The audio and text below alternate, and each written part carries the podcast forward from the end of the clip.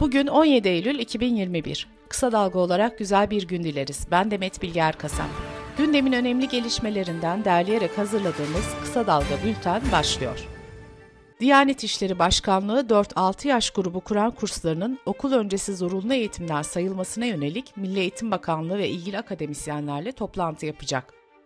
Diyanet'in bu hedefi hayata geçirilirse Kur'an kursları ilk öğretim sisteminin ilk basamağı haline gelecek. Diyanet İşleri Başkanlığı Cumhurbaşkanı Erdoğan'ın fahiş fiyat artışlarının önüne geçeceğiz açıklamasının ardından Cuma hutbesini bu konuya ayırdı.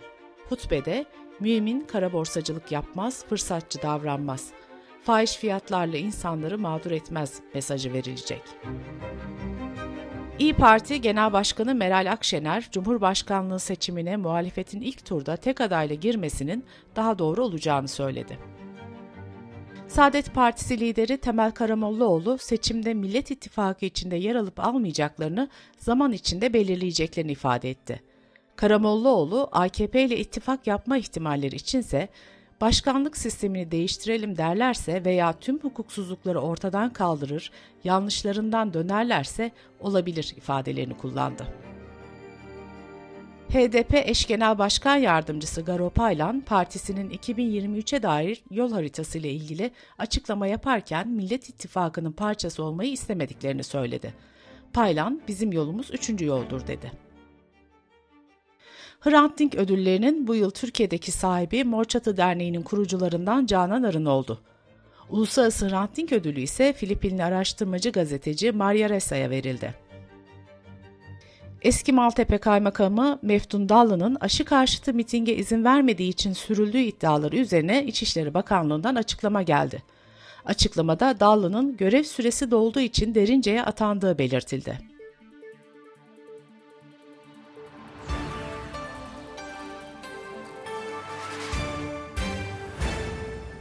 İzmir Aile Hekimleri Derneği Genel Sekreteri Kürşat Akkaya, tepki gösterdikleri yönetmeliğin geri çekilmesi için Ağustos'ta yaptıkları iş bırakma eylemi nedeniyle maaşlarında kesinti yapıldığını açıkladı. Akkaya, hiç savunma istenmeden iki günlük kesinti yapıldı dedi. Cumhurbaşkanlığında önceki gün yapılan 6. Anadolu Medya Ödülleri töreni öncesinde eski Habertürk spikeri Veys Ateş ve eski Show TV spikeri Ece Üner'in ödüllerinin Anadolu Yayıncılar Derneği tarafından iptal edildiği öğrenildi.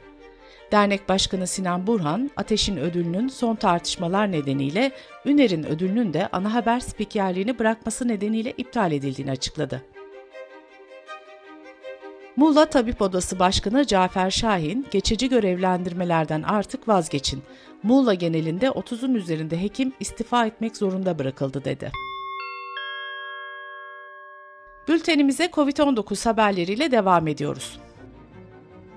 Türkiye'de günlük vaka sayısı 28 binin üzerine çıktı. Bu, Mayıs ayından beri kaydedilen en yüksek oran oldu. İllere göre vaka sayılarını gösteren harita açıklandı. Vaka sayısı en çok artan 10 il, Kilis, Erzincan, Malatya, Karabük, Kastamonu, Erzurum, Adıyaman, Kayseri, Tokat ve Sinop oldu. Sağlık Bakanı Fahrettin Koca, okullarımızda öğrencilerimize tarama amaçlı yapılacak testlerde velilerimizin izni olmadan hiçbir işlem tesis edilmeyecektir dedi. Ankara İl Sağlık Müdürü Zülfikar Akelma, kentte COVID-19 nedeniyle 12 hamilenin hayatını kaybettiğini, hepsinin de aşısız olduğunu belirtti. İstanbul Valisi Ali Yerlikaya kentte aşılama oranının %82.5'e çıktığını duyurdu. İstanbul'da COVID-19 sahte negatif test sonucu belgesi satan çeteye ikinci kez operasyon yapıldı. İki gün önce düzenlenen operasyonda 3 kişi gözaltına alınırken çok sayıda sahte negatif belgesi sürüntü çubuğu PCR testi ele geçirildi. Türk Tabipleri Birliği geçen yıl ilkokula başlayan çocukların COVID-19 salgını nedeniyle kızamık ve çocuk felci aşılarını olmadığını hatırlatarak risklere karşı uyarı yaptı. Açıklamada okul çağı çocuklarında eksik aşıların tamamlanması gerektiği belirtildi. Amerikan Gıda ve İlaç İdaresi hem Moderna hem Pfizer-BioNTech aşısının takviye dozuna onay verme kararını bugün açıklayacak. Amerikan biyoteknoloji firması Moderna geliştirdiği COVID-19 aşısının zaman içinde etkisini yitirdiğini ve üçüncü doza ihtiyaç duyulduğunu açıkladı.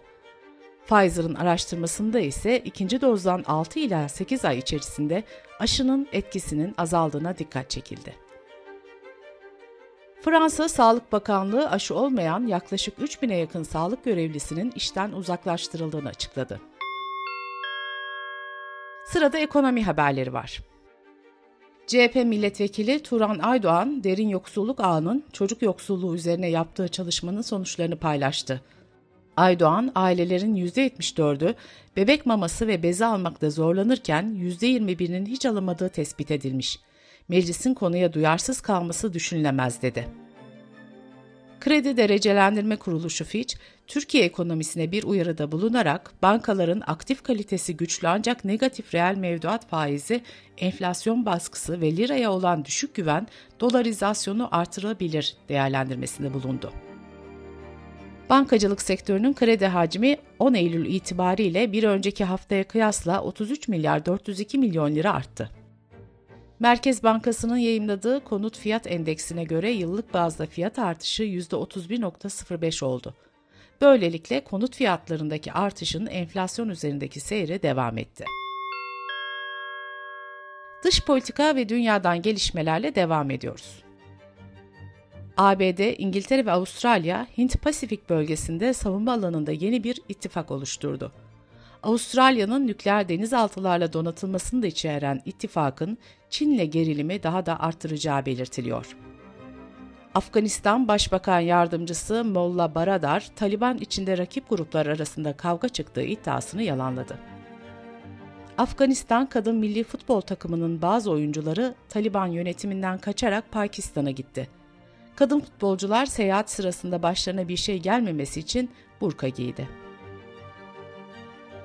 Batılı birliklerin Afganistan'dan çekilme sürecinde eleştirilere maruz kalan İngiltere Başbakanı Boris Johnson geniş kapsamlı kabine değişikliği yaptı. Johnson'ın sözcüsü Dışişleri Bakanı Dominic Raab, Adalet Bakanlığı'na getirildi. Raab'ın Dışişleri Bakanlığı'ndan Adalet Bakanlığı'na getirilmesi tenzili rütbe olarak değerlendiriliyor.